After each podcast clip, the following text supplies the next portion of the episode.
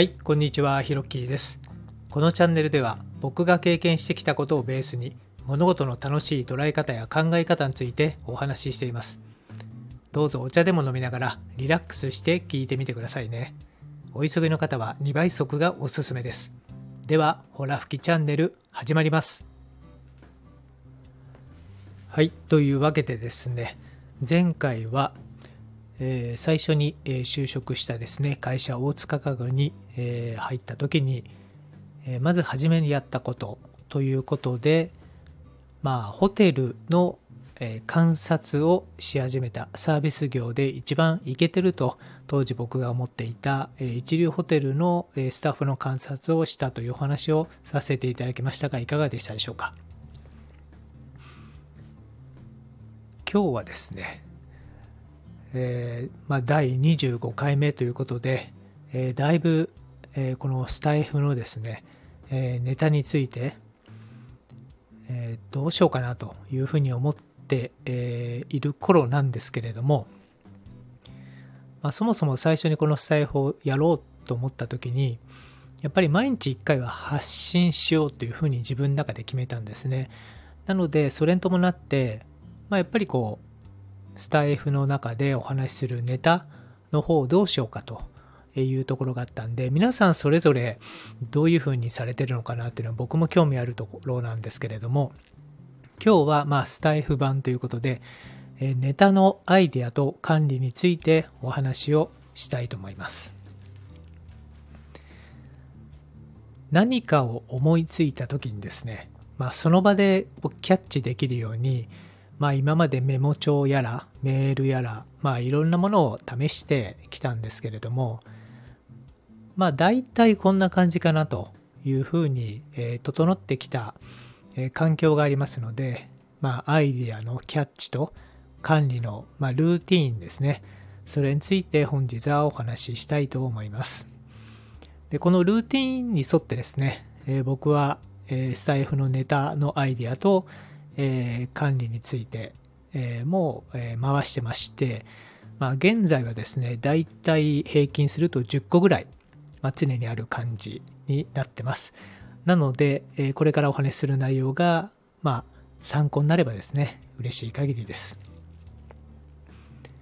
えーまず何かをですねこう思いついた時にこうキャッチできるようにですね、まあ、用意しているツールがあるんですが、えーそれについてお話ししたいと思います。えー一つ目はですね、えーロディアの、えーメモ帳です。これはあの使ってる方も多いんじゃないかなと思うんですが、あのオレンジ色のね、えまあ、フランス製のブロックメモで、えまあ、中身がですね、まあ、方眼であったり、えーラインが入っていったりってするんですけれども、僕はあの方眼にしてまして、サイズはですね、ナンバー11というですね、幅が7センチぐらいの本当に小さいメモ帳です。で、それをまあ革製の、まあ、メモカバーと、まあ、横にペンをですね、つけて、まあ、常にえー持ち歩いてます。で、2番目のツールはですね、Apple のまあ標準アプリだと思うんですけれども、メモアプリですね。えーこれに気づいたことをえー入れていってます。3番目のツールは、まあ、カメラですね。まあ、カメラで、こう、まあ、そこで、あ、これいいなと思ったもの、まあ、カメラで写すんですけども、あの、まあ、カメラで写メっていうんですかね。で、この写メっていうのも、実はこれ20年以上前に流行った言葉らしいですね。で、てっきり僕これ、写メって写真メモのことだと思ってたんですけども、写真メールというのが、まあ、正しい意味なんだそうです。写真に撮って、まあ、メールに添付して送るということを、えー写真メール、要するに写メということになったらしいんですけどもね。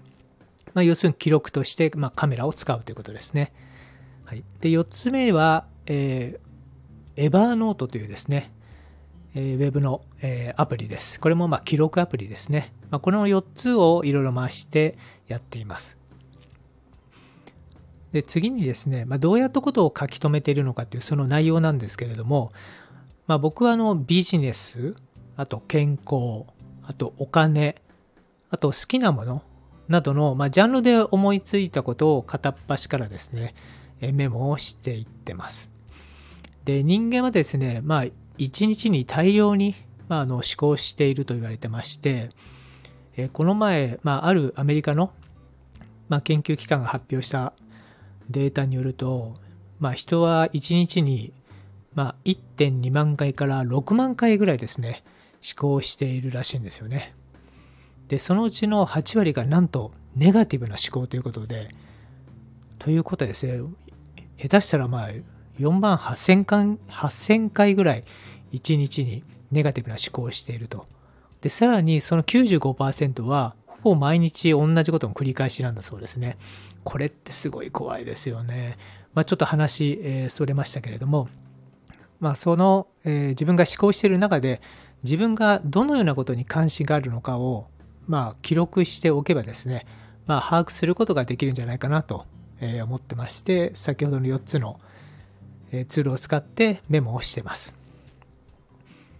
で入力要するに記録方法なんですが例えばロディアのメモ、えでしたらまあペンですよね。はい、であとまあ、えー、アプリ標準の、えー、メモですとかあとエバーノートにはですね、まあ、あの指で入力フリック入力かもしくは音声入力っていうのもやってます。で大体ですねこのロディアの紙のメモで Apple の、えー、メモアプリあとカメラでの写メですね、えー、こら辺ここら辺で、まあ、集めた、えー、記録したものはですね1週間に一度見直してます。でそこで、まあ、情報の取捨選択をします。その1週間経ってまだ自分の中であこの情報って大切かなとかもしくはこれって必要ないなっていうのを取捨選択するんですね。で、その中で、あ、これは取っとこうと思ったものは、エバーノートに放り投げるというルーティンをしています。はい。なので、こうやってですね、こう、毎日生活してる中でいろんなアイデアを思いつくんですけれども、まあ、その中でですね、こう情報の取捨選択を1週間に1回していって、えー、残ったものの中から、まあ、スタイフのネタっていうのがまたさらに細分化されてっていうことになるんですけどもそうやったですね情報の取り方をしています。はい、でこれもですね慣れてくるとこうこういうここういったことがわかるんですね。先ほども少し言いましたけれども自分が今何に関心を示していて何がま楽しいと感じているのかっていうのがだんだん分かってきます。なのでこの1週間に一度見直すっていうことも非常に大切でえー、どんどんですね自分の思考が変わっていくっていうのを感じることもできますしこれってなんかずっとこんな思考だよねっていうところもあるんですね。でそれでいい悪いっていうのはないんですけれども僕なんかはあの常にこう成長し成長していきたいとか進化していきたいという、ま、考えがあるので、まあ、それをなんかずっとやっていて、まあ、1年以上やっているような思考があったら結構疑ったりするんですね。それってあの自分の、まあ、今の生活とか、人生にとって、まあ、役に立ってるのか立ってないのか、まあ、いわゆる楽しいのか、まあ、楽しくないのかっていう選別方法をするんですけどもそういった場合ですね思い切ってその思考をこう外していったりします。というわけで、えー、こちらのですね自分の思考を、まあ、俯瞰的に見るっていうこともこの、えネタのアイデアと、え管理によってできるので、えー、ぜひですね、えー、この話がどなたかの参考になれば嬉しいです。え、ちなみにこの、えメモのアイデアと,、えーと、管理についてはですね、えーと、だんだん自分の思考の方向性が分かってきますので、えこの、えほら吹きチャンネルの、え第12回からですね何回かお伝えしている思考の階層性についても合わせて、え聞いていただけますと、より理解が深まるんじゃないかなと思います。はい。というわけで、今回のホラ吹きチャンネルはこの辺で、よかったらフォローボタンを押してくれたら嬉しいです。今日は最後まで聞いてくれてありがとうございました。えー、プロフィール欄にですね、えー、非連動なんですけれども、ヒロッキーの思考というブログを数年前からやっています。えー、もし興味がございましたら、こちらの方も見ていただき見ていただいたら嬉しいです。それではまたです。